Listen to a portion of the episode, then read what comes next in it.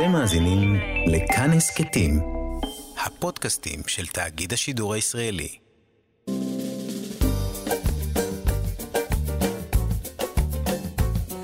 שישים החדש, עם איציק יושע. לחיות בגיל השלישי.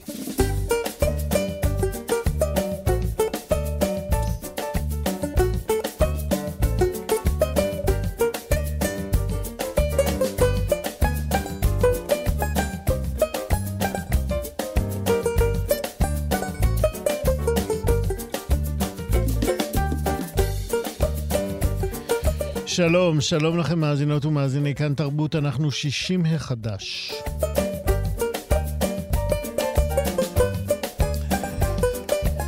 עוד מעט אה, נדבר כאן על אה, תוכנית אב מקיפה לטיפול בקשישים בישראל, תוכנית אה, אב שהכינו בוועדה משותפת בכנסת.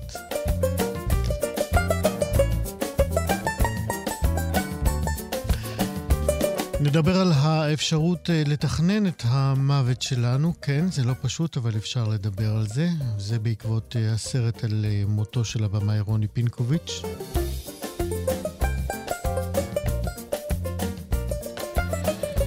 נדבר על חרדת במה שתוקפת זמרים וזמרות ותיקים.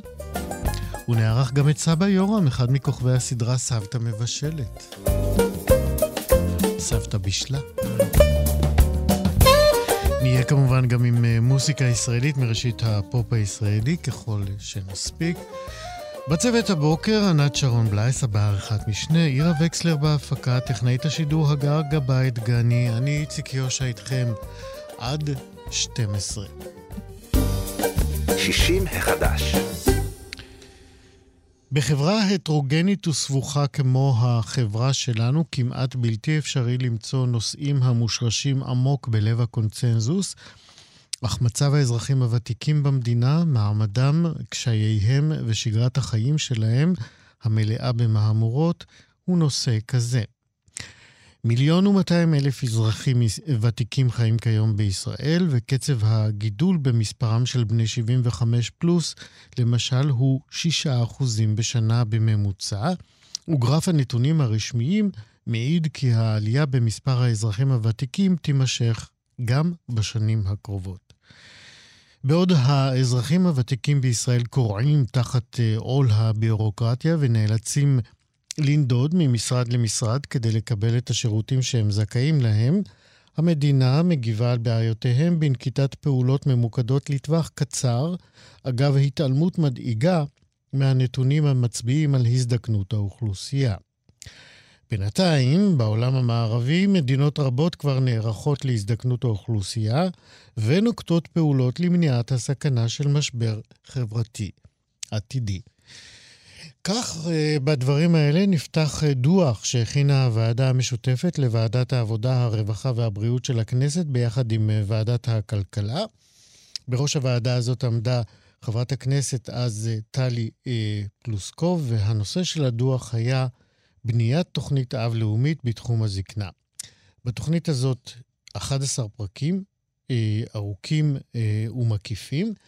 הוא פרופסור יצחק בריק, יושב ראש האגודה הישראלית לגרונטולוגיה, היה היועץ הצמוד של הוועדה. הוא בעצם אה, עומד מאחורי הכנת המסמך הסופי של אה, התוכנית הזאת, והוא גם אה, האורח שלנו עכשיו. בוקר טוב, פרופסור בריק. בוקר טוב. תגיד, אז מה, מה קרה בעצם עם הדוח הזה שהוא אה, מ-2017-2018? אתם הספקתם להניח אותו על שולחן הכנסת? התוכנית המקורית הייתה שכשנסיים את הכנת הדוח, הוא יוגש למליאת הכנסת אה, ויקבל את אישור הכנסת כולה, אה, ואז יוגש לממשלה כהצעה אה, לגיבוש תוכנית פעולה על בסיס הצעת תוכנית האב הזאת. לצערי הרב, ממש לקראת סוף העבודה, לקראת ממש תום עבודת הוועדה, התפזרה הכנסת, הכנסת, ואז כמובן שאי אפשר היה אה, לבצע את המהלך המתוכנן הזה. ואז אה, עשינו איזשהו מהלך צנוע, וחברת הכנסת טלי פלוסקוב ויחד איתי, אנחנו נפגשנו עם יושב ראש הכנסת דאז, והגשנו לו את הדוח המודפס, המוכן, וביקשנו ממנו שהוא יהיה השליח ויעביר את זה אל הכנסת הבאה לצורך השלמת המהלך כפי שתוכנן מלכתחילה. לצערי הרב, המהלכים הפוליטיים שהתחילו לזרום מאותה עת ואילך אה, לא הביאו לתוכנית המצופה, וכרגע בעצם התוכנית הזאת מונחת אה, כפי שהיא, מבלי שמישהו לקח אותה אה, במגמה לקדם אותה לקראת קבלת החלטות. יש רוחות אה, חדשות, אתה יודע, בממשלה החדשה יש גם אה, שרה חדשה, ישנה, במשרד אה, לשוויון חברתי. אז אולי באמת כדאי לחזור ולהציף את uh, קיומו של הדוח הזה. Uh, אבל בינתיים בואו אנחנו נתרכז בו ככל שאנחנו יכולים בחלקה הזאת שלנו. Uh, אמ, 11 פרקים, אמרתי, יש בדוח הזה שאתם uh, פרסמתם. אני רוצה בעזרתך להתמקד על uh, כמה מהם. אנחנו לא נספיק את כל ה-11. אבל um, הפרק הראשון מדבר על אינטגרציה של השירותים ועל התיאום בין הגורמים שפועלים בתחום. כמה באמת החוסר תיאום הזה, או ריבוי, או ביזור של אה, רשויות, מוסדות, אה, גופים, אה, בסוף פוגע בטיפול בקשישים? קודם כל צריך לדעת שהטיפול בקשישים מפוזר, לפי הערכתי, בין שבעה משרדי ממשלה. משרד הבריאות, משרד הרווחה, ביטוח לאומי, משרד הפנים. במשרד השיכון, משרד הקליטה, והתוצאה היא שיש בזה פגיעה מצד אחד אה, לאזרחים הוותיקים ובני משפחותיהם, אני אסביר תכף למה, ומצד שני גם למערכת עצמה, לזקן ומשפחתו, נגרם, נגרם, נגרמת אה, פגיעה קשה בזה שהם צריכים להתרוצץ בין הרשויות השונות. מתלווה לזה גם העניין שהמידע שהציבור מודע אליו, כן, והציבור מכיר אותו לגבי לאן פונים בשביל מה, כן, ואיך פונים, המידע הזה הוא באמת לא נחלתם של כל מי שבאמת זקוק לכך, לצערנו הרב. וההתרוצצות הזאת היא סבל לזקן ולמשפחתו. אשר למערכת, יש, יש כפילויות דרמטיות, באמת שיש בהן בזבוז כספים נורא. אתן רק דוגמה אחת. אה, ישנם מוסדות, אה, מוסדות אה, לזקנים שבהם יש מחלקות לסיעודיים ולתשושים ולתשושי נפש וכן הלאה. עכשיו, הסיעודיים ותשושי הנפש הם באחריות משרד הבריאות, והתשושים הם באחריות משרד, משרד הרווחה. המשמעות היא שלאותו מנהל של מוסד יש צורך לקבל הנחיות משני משרדים שונים, לדווח לשני משרדים שונים, להיות מתוקצב על ידי שני משרדים השונים, ויש בכך, ולהיות מפוקח על ידי שני המשרדים השונים, ויש קריטריונים שונים. אז ברור שיש בזה כפילות, כפילות מיותרת, כן? והכפילות מיותרת גם גורמת לבזבוז של משאבים. אז לכן הדיפרנציאציה הזאת בין השירותים לזקנים היא לא רק גם ברמה הממשלתית, היא גם כמובן גם ברמה המקומית. כי, כי, כי כדי ללכת לקבל שירותי חוק סיעוד צריך ללכת לביטוח הלאומי, ללשכה של הביטוח הלאומי, ואם צריך להשלים איזשהם שירותים של מערכת הרווחה, צריך ללכת למחלקה לשירותים חברתיים ברשות המקומית, ואם צריך לסדר את הזקן במוסד סיעודי, צריך ללכת לשכת הבריאות האזורית, וכן הלאה וכן הלאה. אז ברור שכל זה מיותר, וניתן לפתור את זה. כן, ובדוח שלכם אתם בעצם גם מציעים אה, דרכים אה, לאינטגרציה, לאינטגרציה הזאת בין השירותים השונים, נכון? אנחנו, באמת, בדוח אנחנו אמרנו דבר מאוד חד משמעי, שהוא מצד אחד הרצוי ביותר, ומצד שני הקשה ביותר. הרצוי ביותר זה שהיה משרד ממשלתי אחד, שהוא ירכז אה, את כל הפעילויות בתחום הזקנה, וברמה המקומית תהיה מחלקה יחידה מקומית, שגם היא תרכז את כל הפעילות המקומית, ותהיה דלת אחת שאליה ייכנס האזרח הוותיק שזקוק לשירותים, דרך הדלת הזאת יקבל את כל השירותים שלו. זאת אומרת, לדוגמה, אה, משרד אחד שנגיד אה, אה, יטפל גם בביטוח הלאומי בשביל אותו קשיש שצריך לקבל את הזכויות שלו, ולא יצטרך להתרוצץ לבד בין משרד הרווחה למשרד לביטוח הלאומי, למשרדים אחרים. תראה, אנחנו גם ציינו שיש דרכים שונות, יש חלופות, כן? החלופות הן יכולות להיות גם באיחודים חלקיים, והחלופות יכולות להיות גם במערכות של תיאום, כי, למה אני אומר את זה? כי אה, איחוד משרדים זה מהלך פוליטי, הוא נמצא לחלוטין במישור הפוליטי, לא במישור המקצועי. הרבה אנשי מקצוע מכירים בבעיה ובצורך בפתרונה בדרך שהתווינו. אבל הקושי, הקושי הוא ברמה הפוליטית, כן? ו, וגם כן, צריך למצוא ג'ובים למיליון פוליטיקאים, כן. אמ, בואו נעבור לפרק אחר אה, שדן אה, בזווית מאוד אה, עצובה של מצב הקשישים. רבים מהם נמצאים בקו העוני ואפילו מתחתיו.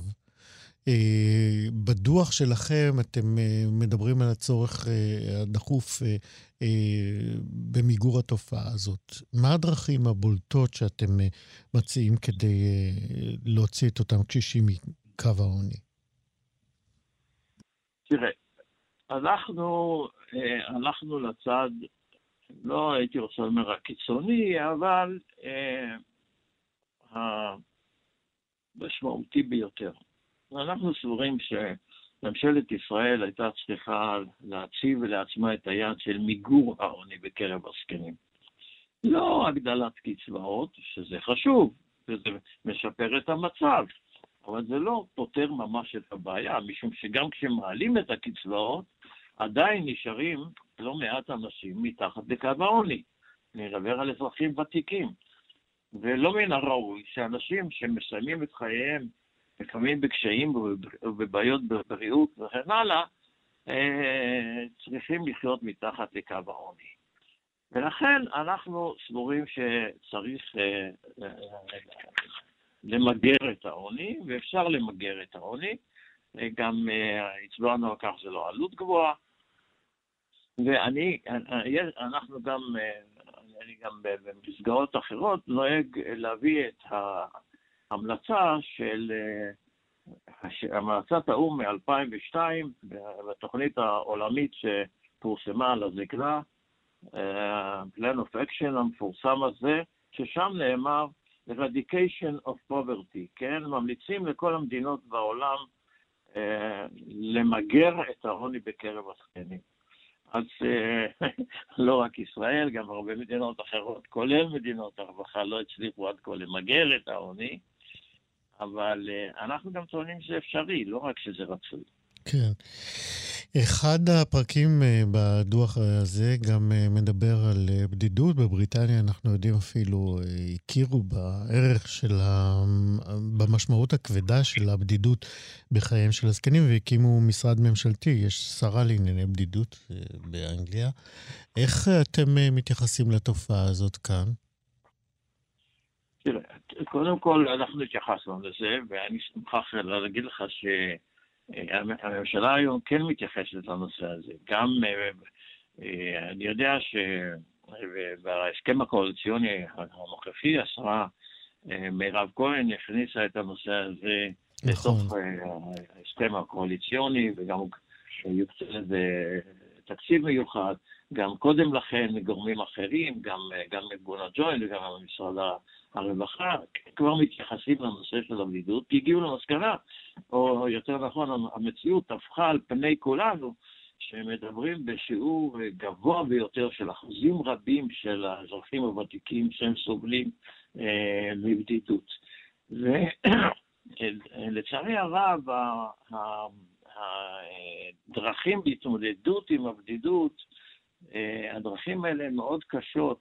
מחקרים שנעשו ובדקו את האפקטיביות של אה, תוכניות שונות בתחום אה, מניעה או צמצום הבדידות, מצאו שמתוך אלפים רבים של פרויקטים ותוכניות, תוכניות בודדות בלבד הצליחו, הגיעו לאיזשהם הישגים בעניין של, של, של הבדידות. כן. ו... אבל אני שמח מאוד. שעכשיו כבר נעשות פעולות להפגת הבדידות. תראה, בקורונה אנחנו חווינו את זה בצורה קשה כן, ביותר. כן, והייתה הזדמנות להבין כמה באמת המצב הזה הוא אה, מעריך או מקצר חיים.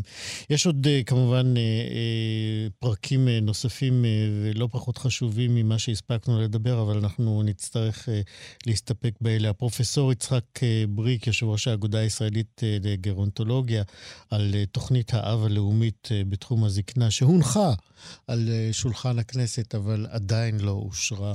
שם אני מקווה שזה יקרה בקדנציה של הממשלה הזאת. תודה רבה לך. תודה רבה. להתראות. 60 החדש. לפני אה, כשבוע הוקרן אה, בכאן 11 הסרט אה, גרסת הבמאי במסגרת אחד מפרקי עונת סדרת התחקירים זמן אמת. הסרט הזה בעצם ליווה את הבמאי רוני פינקוביץ' ובני משפחתו במסע לשוויץ. שם רוני פינקוביץ' שבעצם שם קץ לחייו באופן מתוכנן, לאחר 30 שנה של התמודדות עם אה, מחלת הטרשת הנפוצה. במהלך, מי שראה את הסרט, אה, במהלך, במהלכו אה, התוודע ככה לעוצמות הרבות של בני המשפחה המיוחדת הזאת, ובעיקר של פינקוביץ' עצמו, שבעיניים פקוחות ובמחשבה צלולה תכנן וביצע לפרטי פרטים את הדרך שבה הוא יסיים אה, את חייו. מעצם טבעו הסרט הזה באמת מטלטל ומבעית, אבל אני חייב לומר שהוא גם, לפחות בי, נסח אה, המון אמונה דווקא בחיים וביכולת שלנו אה, אה, לנהל אותם וגם את מותנו, אם אה, נידרש לכך. לכן ביקשתי לדבר עם יעל חביב, מוכרת לנו כמטפלת זוגית עם התמחות בגיל השלישי. אז מדברים יותר על הסוף. ואיתה אנחנו ביחד ננסה לדבר על הדרכים האלה שבה אנחנו יכולים לבחור. איך לסיים את מקומנו כאן על האדמה הזאת. שלום, יעל. שלום, איציק. אז אני באמת ראיתי את הסרט. ראית אותו, אגב? Mm-hmm, בהחלט. וחשבתי לעצמי שבעצם כל אחד חייב לעצמו איזה מין מסע פרידה מהחיים. למה זה צריך להיות פתאומי או, או טרגי, או אה, צריך להיות חולה אה, כדי... אה, ככה, את יודעת, נזכרתי גם בפנטזיה שאני משום מה חושב שהיא אוניברסלית, אבל תתקני אותי מה את חושבת. כל אחד מאיתנו רוצה להיות בהלוויה שלו, לא? כל אחד מאוד רוצה לשמוע מה יגידו עליו, וזה mm-hmm. נכון שהרבה אנשים אה, מכינים ככה את התהליך אה, לקראת איך יהיה ומה יהיה שם, ומאוד מעניין אותי מי יעמוד ומי יבוא ומי לא יבוא. אה, אבל אתה יודע, אני חושבת ככה שאולי אחד הדברים היפים מאוד שעלו בסרט הזה, זה לא מתי אני אמות, כי על זה אין לי שליטה, אלא, אלא איך. איך אני אמות, כן. בדיוק. ואני חושבת שזו אחת השאלות המהותיות ביותר שככה כל אחד מאיתנו יכול לשאול את עצמו. אה, באמת, אם זה לא מוות של פתאומי או משהו אה, אה, דרמטי מעכשיו לעכשיו, אז כן, באמת, איך אני רוצה למות. זאת שאלה שאנחנו לא שואלים הרבה, אבל אני מרגישה שיש יותר ויותר שיח סביבה. אתה יודע, זה נורא מעניין, כי אה, בפרשת השבוע, אה, פרשת אה, חוקת, מדובר על מות נשיקה של אהרון. אבל אם ככה קוראים את הפרשה לעומקה, אז גם אהרון לא פשוט לא קם, אלא הוא נכנס וליוו אותו והפשיטו אותו ודיברו איתו ונפרדו ממנו. אז יש באמת איזשהו תהליך פרידה שאני חושבת שהוא מאוד מאוד משמעותי, אתה יודע מה? לשני הצדדים, לא רק למי שנשאר, אלא גם למי שהולך, מתוך אמונה שהוא לוקח איתו את כל האנרגיה הנהדרת שהוא קיבל בתהליך הפרידה. אז זה לא רק האיך, אלא אה, מכיוון שאנחנו לא שולטים על הזמן, אני, אני מנסה ביחד איתך ככה לעוף עם, ה, עם הרעיון הזה, משום שנורא מעטים בעצם מרשים לעצמם גם לנהל את השיח וגם אה, אה, לעשות מעשים. אה, אני, אני, אני חושב על, כמו למשל בסרט של רוני פינקוביץ', אחד הרגעים שם הוא אה, אירוע שבו באמת מתכנסים אה, חברים קרובים אה, ובני משפחה, שרים שירים, אומרים דברים, ובעצם נפרדים. נכון, אני יכולה, אתה יודע, ככה לשתף שליוויתי שתי משפחות שבאמת הייתה הבחירה של מקרה אחד אב המשפחה ובמקרה השני אם המשפחה, באמת לנסוע לשוויץ. וכל התהליך שקדם להחלטה, כל התהליך של עד שניסע ונק... ונעשה את המעשה הזה, אה, וגם מה קורה כשאני מגיעה לשם, בעצם איזה תהליך אני עובר שם עד אותו רגע, אה, אני אגיד אפילו מר ונמהר, אה, של, אותה, של אותה, אותו משקה או אותה זריקה באמת ש, ש, שיכילו את המוות. ואני חושבת שלתהליך הזה יש מקום מאוד מאוד חשוב לדבר אותו. להגיד אותו, לסגור אותו. אגב, אני רוצה להגיד שהרבה מאוד מאיתנו עוברים את התהליך הזה, רק עוברים אותו בינינו לבין עצמנו, שאין לו הרבה אימפקט, כי בעצם אני אה, מדבר uh, more of the same, אני, אני חוזר על אותה מנטרה שאני כבר מכיר. אבל כשאני מוציא את השיח הזה החוצה למשפחה שלי, או לחברים שלי, או לקרובים שלי, אני בעצם מקבל איזשהו אימפקט אחר, ואני יכול לשהות באיזושהי חוויה אחרת או שונה ממה שכל החיים אני מספר לעצמי, ואולי פה הדברים החשובים, להגיד דברים שלא אמרנו, אה, להגיד דברים שאולי הובנו לא כראוי, אה, להשאיר איזשהו חותם אישי, איזשהו משפט, איזשהו חפץ, איזשהו משהו שאני יכול להשאיר אה, לנשארים.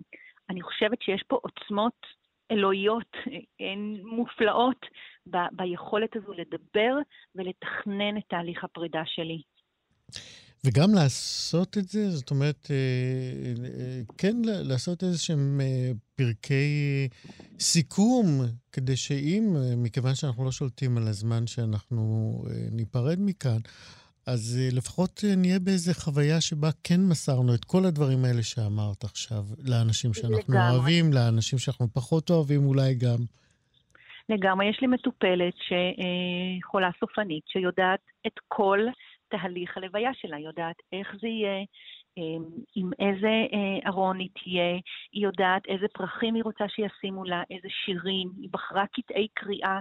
אתה יודע, יש אנשים שאולי יקשיבו ויגידו, זה מזעזע. אבל אני חושבת שיש בזה כל כך הרבה הכרה לאמת, כל כך הרבה הכרה לאם יש משהו שאני יכולה לעשות אותו ברוחי, בדמותי. הלוויה שלי, שלי, אמ, יש בזה משהו מופלא ונהדר. כמה אה, אנשים כאלה ליווית אל אה, דרכם האחרונה? אה, ליוויתי, ליוויתי לא מעט אנשים בדרכם האחרונה. הרבה אנשים נפרדתי מהם עוד לפני שהם כבר נפרדו מהעולם, באמת כי הייתה איזושהי הידרדרות ולא הייתה יכולת לתקשר מילולית, אבל בהחלט כן הייתה את הצוואה שלהם. זאת אומרת שהם יכלו לדבר, אז הם השאירו את הצוואה של מה הם היו רוצים ואיך הם היו רוצים.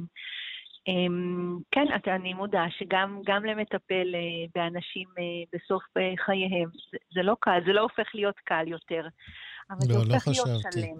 לא זה הופך להיות קצת יותר שלם זהו, ורגוע. זהו, רציתי לשאול, האם, האם באמת אה, נרשמת איזה מין אה, רווחה או הקלה מעצם העיסוק בפרטים האלה של איך יראה הסוף שלי? מאוד, מאוד. אני חושבת שזה מחזיר מאוד את החוויה של השליטה של איך אני רוצה שדברים יהיו. אל תעשו דברים שאני לא רוצה שיעשו לי. אני לא רוצה אולי מקוננות, ואני לא רוצה אה, שירים, אה, ואני לא רוצה קטעי קריאה, אלא אני רוצה משהו מאוד מאוד צנוע ושקט. אני רוצה, הייתה לוויה שהייתי בה, אה, שפתחו בקבוק יין, כי האיש שנפטר מאוד מאוד אהב את החיים הטובים. ואתה יודע, אולי לקהל זה היה צורם, אבל הקהל פחות חשוב פה. מה שנשאר זה הזיכרון של המשפחה. אה, באמת להיות שם בחיבור למת, בחיבור לנשמה שלו, לרצונות שלו, למה שאפיין אותו בעיניהם. אה, ואני חושבת שיש פה תהליך מאוד מאוד, כמה שזה אולי נשמע אבסורדי, אבל מאוד מאוד מבריא לקראת המוות. אז זהו, זה, זה כמעט מתבקש, אה, אני אנסח את זה, אני אנסה בצורה okay. אוקיי. הכי פחות מורבידית.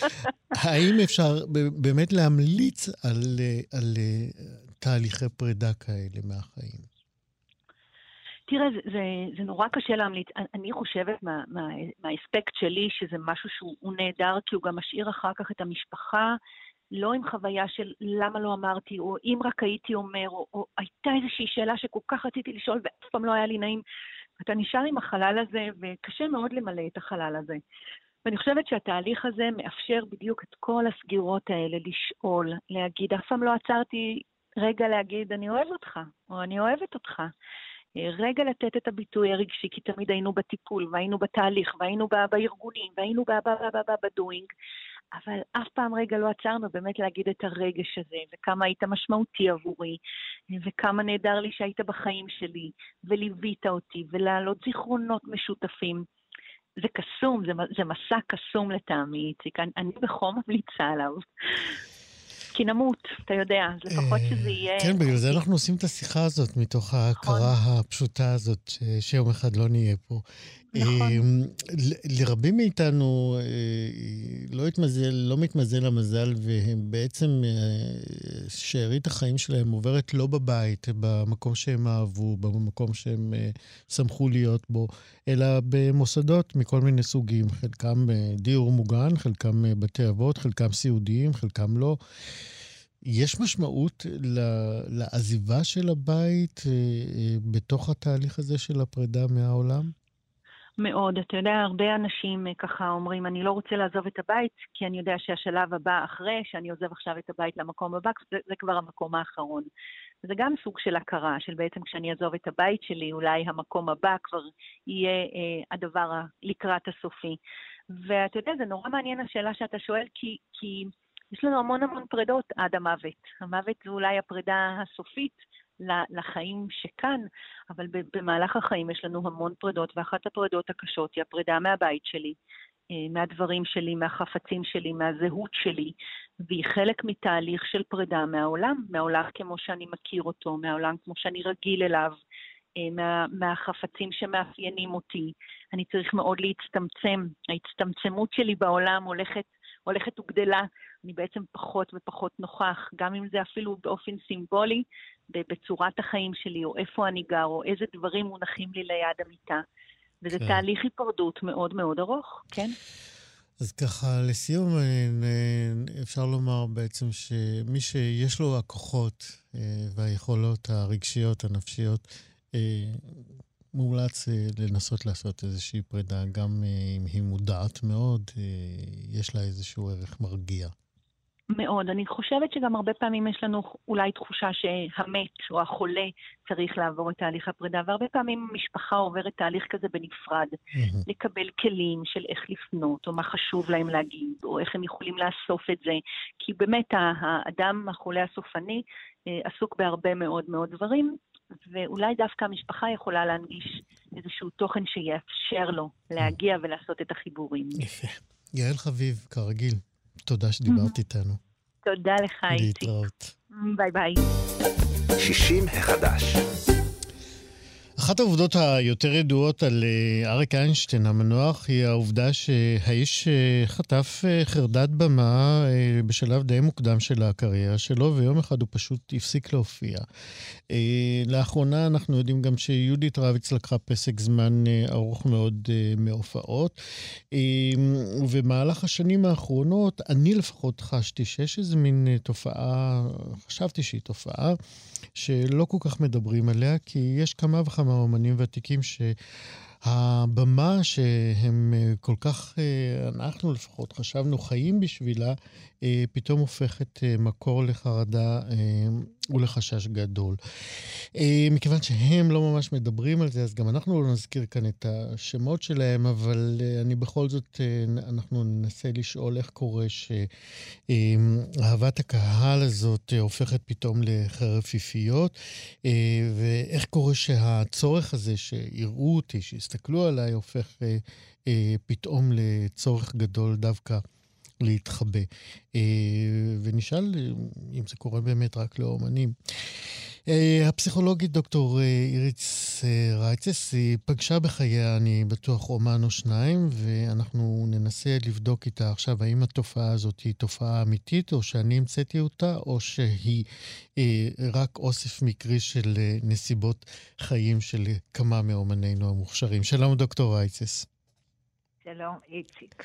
אני רוצה להתחיל איתך דווקא ב, ב, בתיאור ה, הצורך הזה של לעמוד על במה, ב, כן. לעמוד באור כן. הזרקורים, במקום שכל כן. העיניים נשואות עליך. מה, מה זה הצורך הזה? אוי, זה צורך uh, שבאמת uh, הופך להתמכרות בכזאת קלות, איציק.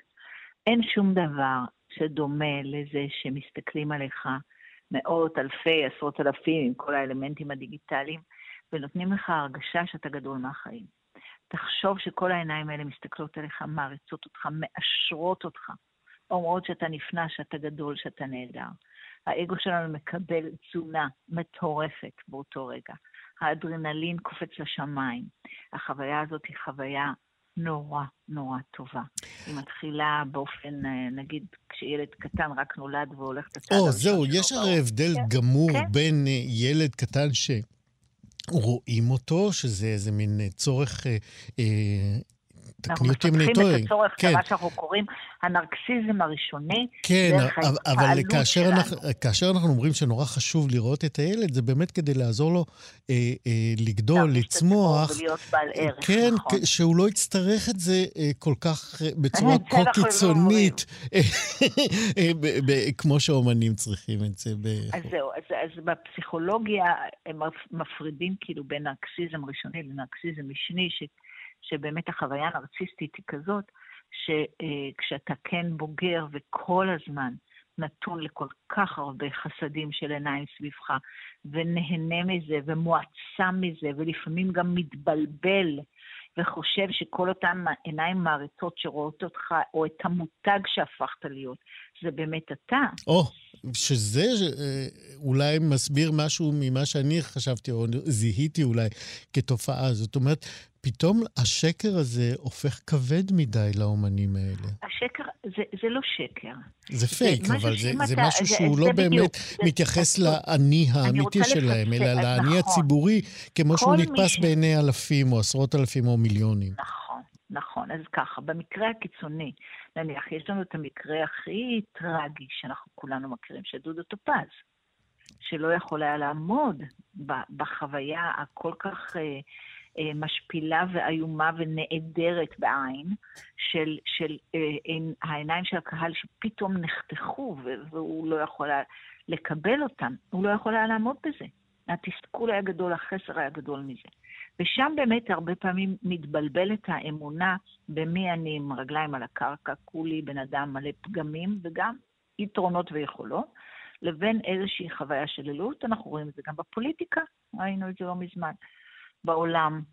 ו- כן. ו- ולכן ה- ה- גם מי שיודע להיות עם רגליים על הקרקע, ויודע שזה לא הוא, ויודע שיש את המותג הזה שנקרא זמר הנערץ, או הפוליטיקאי הנערץ, או הארטיסט הנערץ, לבין מי שאתה בחיים, איך תמיד אנשים כאלה אומרים לי, ובסוף אני מגיע הביתה ואני רוחץ את הכלים.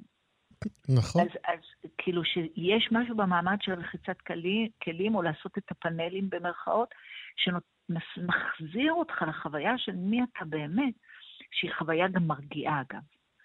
אבל גם כאשר ישנה ה- היכולת אה, לקבל את הפרספקטיבה הזאת, עדיין לוותר על אהבת הקהל זה דבר מאוד מאוד קשה. אבל אתה מדבר, איציק, על, על אמנים שכאילו ברבות הימים קורה להם משהו על הבמה, ו...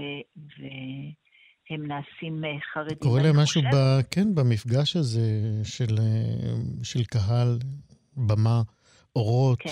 מחיאות כן. כפיים. כן. אני, אני חושבת שלהיות במרכז ולקבל את כל מחיאות הכפיים, זה באמת, כמו שאמרתי, חוויה כל כך מעצימה מצד אחד. לעתים היא גם חוויה מכאיבה. באיזשהו אופן העוצמה של זה, שלמי שיש לו אור דק, היא יכולה גם להיות ממש מכאיבה, כמו איזה חץ שנכנס ללב. אתה גם נורא נהנה מזה, וגם העוצמה הזאת. זה מעניין. מה, מה, מה, לא, מה זה הכאב הזה? גדולה מדי. הכ... זה, אני חושבת שבכלל, תחשוב על זה שאנשים שהם מאוד מאוד רגישים. דברים עוצמתיים שקורים להם, הם לא באופן חד-חד ערכי רק טובים, הם טובים כמו שהם מכאיבים. אה, הדוגמה הכי בנאלית שיש לך להגיד לך היא אפילו בסקס, אתה יודע, זה, הדברים האלה, ברגע שמשהו נורא עוצמתי, הוא גם חודר לך לנפש באופן וירטואלי, באופן ממשי, זה הרבה פעמים אתה מרגיש אפילו את הגוף כואב. ו- וישנם אמנים שמדברים על זה. יחד עם זה, הם לא היו מוותרים על החוויה הזאת. יש אנשים שכל פעם, אני רואה הרבה אמנים צעירים, למשל בכוכב נולד או הכוכב הבא, mm-hmm. שאני פוגשת שם אמנים, שהם ממש בתחילת, תחילת דרכם. אתה רואה אותם רועדים בהתקפי חרדה לפני שהם עולים על הבמה. הם עולים על הבמה ומשתנה האישיות. אני מדברת איתך על ילדים בני 16-17. והופכת שם, אותה ילדה או אותו ילד שעמדו לפני החמש מדרגות, שהם היו צריכים לטפס כדי לעלות על הבמה הענקית הזאת. עמד שם איזה ילד מפוחד שהייתי צריכה לחבק אותו, והוא נראה היה כמו ילד בן 14. הוא עולה על הבמה, הוא ניצב מול המיקרופון, ואתה רואה מפלצת חייתית. כן, אבל, אבל זה באמת הצעירים. זאת אומרת, נכון. אנחנו לא מפחיתים בערך החרדה שלהם כמובן, אבל אה, יש אה, אלמנט נוסף שמתווסף אה, אצל אומנים אה, ותיקים, אה, זקנים יותר, אה, וזה משהו שקשור ב, בחיצוניות, שהולך ומתעמעם אה, ומתעוות, והגוף הוא כבר לא אותו הגוף, נכון. והמראה שאנחנו כל כך בנינו עליו, ואולי היה חלק מאותו אה, מותג שבנינו סביב... הוא כבר לא זה. והצורך לעלות, לא. וההכרח לעלות על הבמה בגלל... ההתמכרות הזאת, וגם אה, אולי הפרנסה, אה, הופך להיות אה, בלתי נסבל. אני רוצה להגיד שיש אפילו אה, אלמנט נוסף מעבר לעוצמה הנרקסיסטית, כמו שקראתי לה קודם, של כולם מסתכלים עליך ואיזה כיף זה. יש גם איזושהי חוויה של אה, להיות בעל ערך, להיות רלוונטי, להיות משמעותי. אמ, הרבה מאוד זמרים מרגישים שהם, they make a difference, שכשאנשים מקשיבים להם, הם פתאום פחות עצובים או יותר עצובים או יותר מתחברים לעצמם. זאת אומרת, זה לא רק באמת רואים אותי, אלא אני גם מביא מזור, אני מביא שמחה, אני מביא משהו שיש לו ערך לעולם. והחוויה של להיות משמעותי איתי, היא חוויה שהרבה פעמים מנצחת את העצב הבלתי נפסק של אובדן uh, הנעורים ואובדן uh, uh, uh, כאילו התחלת הבלוט, או התחלת הבלאי של הגוף, ואפילו יותר מזה. לפעמים אנחנו גם לא זוכרים את המילים, לפעמים גם המוח עובד נגדנו. אז, אז באמת ישנן uh, הרבה פעמים חוויות סותרות של האובדן הזה אל מול ההרגשה שהקהל הזה צריך אותנו, מסתכל עלינו, כן. ואנחנו איזשהו מותג נטול גיל. נטול גיל, הם מעריצים את הדבר הזה ורוצים אותו מאיתנו, ומשאירים את האנשים המבוגרים האלה, איציק. אז אם אה, אנחנו, לצערי, אנחנו צריכים לסיים עוד מעט, דוקטור אה, רייצס, אז אם אני, אני אנסה ככה לסכם את ההבנה הזאת, אה, א', את אומרת, זה לא תופעה, אבל אה, בכל זאת יש לה סממנים ייחודיים כן. לאמנים. נכון. זה לא משהו, אה, זה, זה די אוניברסלי, אבל יש שם, אה, לכל אחד יש בעצם את הנסיבות הפרטיות שמביאות אותו לשם. אבל אה, כמובן, בכל זאת, בגלל שהם אומנים, יש אה, אלמנטים שאין לאנשים שהם לא אומנים שעומדים באור הזרקורים, ולכן אולי בכל זאת זה כן משהו שמאפיין אה, אומנים ותיקים, אותה חרדה. הדוקטור איריס רייצס, תודה רבה מאוד שדיברת איתי. איתנו. תודה רבה לך. להתראות. 60 החדש. אה, כבר אה, שבועות אחדים אה, משודרת בכאן 11 ובדיגיטל של תאגיד השידור. הסדרה מלאת החן, אני חייב לומר, סבתא בשלה. השחקנית תומי הר בסדרה הזאת יוצאת לבשל עם סבים וסבתות במטבחים בבתים שלהם. זקנים וזקנות מעדות שונות היא פוגשת, בגילים שונים, ממקומות שונים. במפגשים האלה, מי שלא ראה, אני חייב לומר, תומי הר מייצרת ממש אין סוף uh, מצבים נורא נורא מצחיקים, נורא נוגעים ללב. Uh, ואחד האורחים בסדרה uh, שראינו, באחד הפרקים, הוא יורם ברזל uh, מכפר תבור, שמבשל אוכל הונגרי וגם מנסה להנחיל את uh, חוכמת המטבח הזאת uh, גם uh, לבנו ליאור ולנכד נועם. שלום יורם. שלום, שלום. מה שלומך? מצוין, מתרגש. בצדק. אתה עושה עבודה נורא יפה במטבח שלך. אגב, אני אומר מטבח, אבל לך בבית יש שני מטבחים, למה? כי אה, אני הייתי, יש את המטבח של הבית, והתחלתי, כשיצאתי, כאילו יצאתי ממטבחים גדולים ומוסדים, התחלתי לארח אצלי בבית, לעשות ארוחות אצלי עד כמות של 20 איש בערך. ואז uh, החלטתי, וגם הוצאתי ארוחות uh, לבתים, ואז החלטתי שאני עושה לי איזה מטבח קצת יותר גדול, קצת יותר נוח, ולא לא לעשות את זה במטבח של הבית. המטבח של הבית כמעט לא פעיל, זאת אומרת, המטבח שלי הוא צמוד, הוא מר... הייתה מרפסת שסגרתי. מתי בעצם התחלת לבשל? בוא, נ, בוא אני... נגיד שאתה קיבוצניק, נולדת בקיבוץ, נכון, והעיסוק נכון. בבישול הוא לא ממש עיסוק טבעי לקיבוצניק. אז זה, זה נכון לגמרי, אני גדלתי בקיבוץ, גדלתי ב... שמקבלים את האוכל מהמטבח. אימא שלי לא בישלה בבית, אה, וסבתא שלי, הייתה לי סבתא אחת שהצליחה לשרוד את השואה, והיא בישלה בהפתעה, ואצלה קצת למדתי והסתכלתי, יש שטרודל שרואים בתמונה בסרט, זה למדתי מסבתא שלי. הייתי יושב על ידה שעות. וזהו, אני נחשפתי לבישול רק בגיל די מבוגר, אחרי צבא עבדתי ברפת. והחלטתי שמספיק לי לעבוד ברפת, וחיפשתי מה לעשות. היינו במילואים ברמת הגולן, 40 יום, משהו כזה, במוצב. לא היה מי שייכנס למטבח, נכנסתי, וזה פתאום תפס אותי בצורה... החבר'ה כל כך נהנו, ואני כל כך נהניתי, שמאז אני שם 45 שנה. מה אתה אוהב הכי הרבה לבשל? בישול ארוך או אה, שטרודל? אי, תראה, האוכל ההונגרי הוא... הגולש זורם בעורקיי. האוכל ההונגרי הוא אוכל של בישול ארוך, איטי, ומדהים בטעמו. מה עשית עם תום יער? איזה מה בישלתם ביחד? עם תום יער בישלנו יחד קודם כל מנה שנקראת טולטת קפוסטה. לא ניסיתי אפילו להגיד את זה. כן. גם בפרק אתם שם אה, די מסתלבטים נכון, על נכון. השם ה... תגיד את זה עוד הפעם. טולטות קפוסטה. טולטות קפוסטה. אז זה ככה צריך. אוקיי. בכ... בכל מקרה, אנחנו עושים את זה. בניגוד לאחרים שעושים את זה עם רוטב עגבניות, אנחנו עושים את זה עם uh, כרוב, כרוב חתוך, כרוב כבוש, אני מוסיף לזה בשר גולש, אפשר להוסיף לזה קבנוס, חזה אבז, מה שרוצים, ועם זה אנחנו מבשלים את ה... בתוך זה מבשלים את הכרוב, וזה יוצא, יוצאת מנה מדהימה. כשבמטבח הלא כשר אה, אוכלים את זה עם שמנת חמוצה, שמנת של פעם. אז זה אחת המנות שעשינו עם אה, תום. אה, המנה השנייה זה נקרא ודש. ודש בהונגריה, זה, עושים את זה מבשר ציד. Mm-hmm. ואנחנו עושים את זה מבשר בקר. מה הייחודית במנה הזאת, שאנחנו, בגלל שזה בהונגריה מציד, אנחנו משאירים את הבקר שלושה ארבעה ימים בתוך מרינדה שעשויה מיין לבן, חומץ בן יין, מיץ לימון, גרדת לימון, ממש יושב בתוך מרינדה, מאוד מרכך את זה. ואז אחרי זה אה, יש תהליך של כמו אה, שאני צולה את הבשר, ירקות, מבשל אותם יחד, ונותן לזה טעם חמוץ מתוק, וזו מנה מדהימה.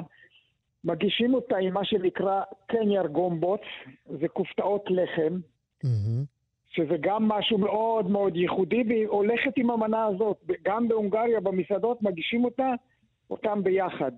זה מנה שעושים את זה כמו שעושים נוקדלי, נטיפות, מערבבים את זה עם קרוטונים ומבשלים את זה במים כן. עם מלח, סיפרתי... ומגישים את זה עם... כן, סיפרתי, מה? סיפרתי בפתיח שלי, יורם ברזל, שאתה מנסה גם אה, לגרור גם את הבן וגם את הנכד אה, למסע הבישולים נכון. הזה שלך. אה, כמה אתה מצליח? קודם כל, אני לא מנסה לגרור, הבן שלי בפנים. הבן שלי גם למד אבל הוא בפנים בישול. בגללך, כן. והיום הוא עוסק בזה, ואני כבר, אני לא עוסק בזה כבר כעסק, אני עוסק בזה רק... כתחביב, בכל הפניות שהיו לי, והיו הרבה פניות אחרי הטלוויזיה, אני מעביר את זה לבן שלי, והוא בשמחה, והנכד לאט לאט נכנס, הנכד לאט לאט על יד האבא שלו, נכנס ועושה מטעמים. ממש כיף שיש ממשיכים לעניין הזה. יש לך מתכון בדקה, בזמן שנשאר לנו, שכדאי לנו לדעת אותו מהמטבח ההונגרי שלך, סבא יורם ברזל? אה, קשה קצת אה, בדקה, כי אתה יודע, כמו שה... אה, בישול ארוך, אז גם המתכונים הם... אז, אז, נו, אז נוותר עליהם הפעם, ופשוט נזמין את מי שלא ראה עדיין את הפרק הזה שלך, מבשל עם תום יער, ובכלל את הסדרה הנהדרת הזאת. אנחנו מזמינים אותו לראות את זה. יורם ברזל, אה, אפשר להגיד כוכב הסדרה הסבתא בשלה. תודה רבה שדיברת איתנו. תודה, תודה. להתראות. בשמחה, בשמחה. להתראות.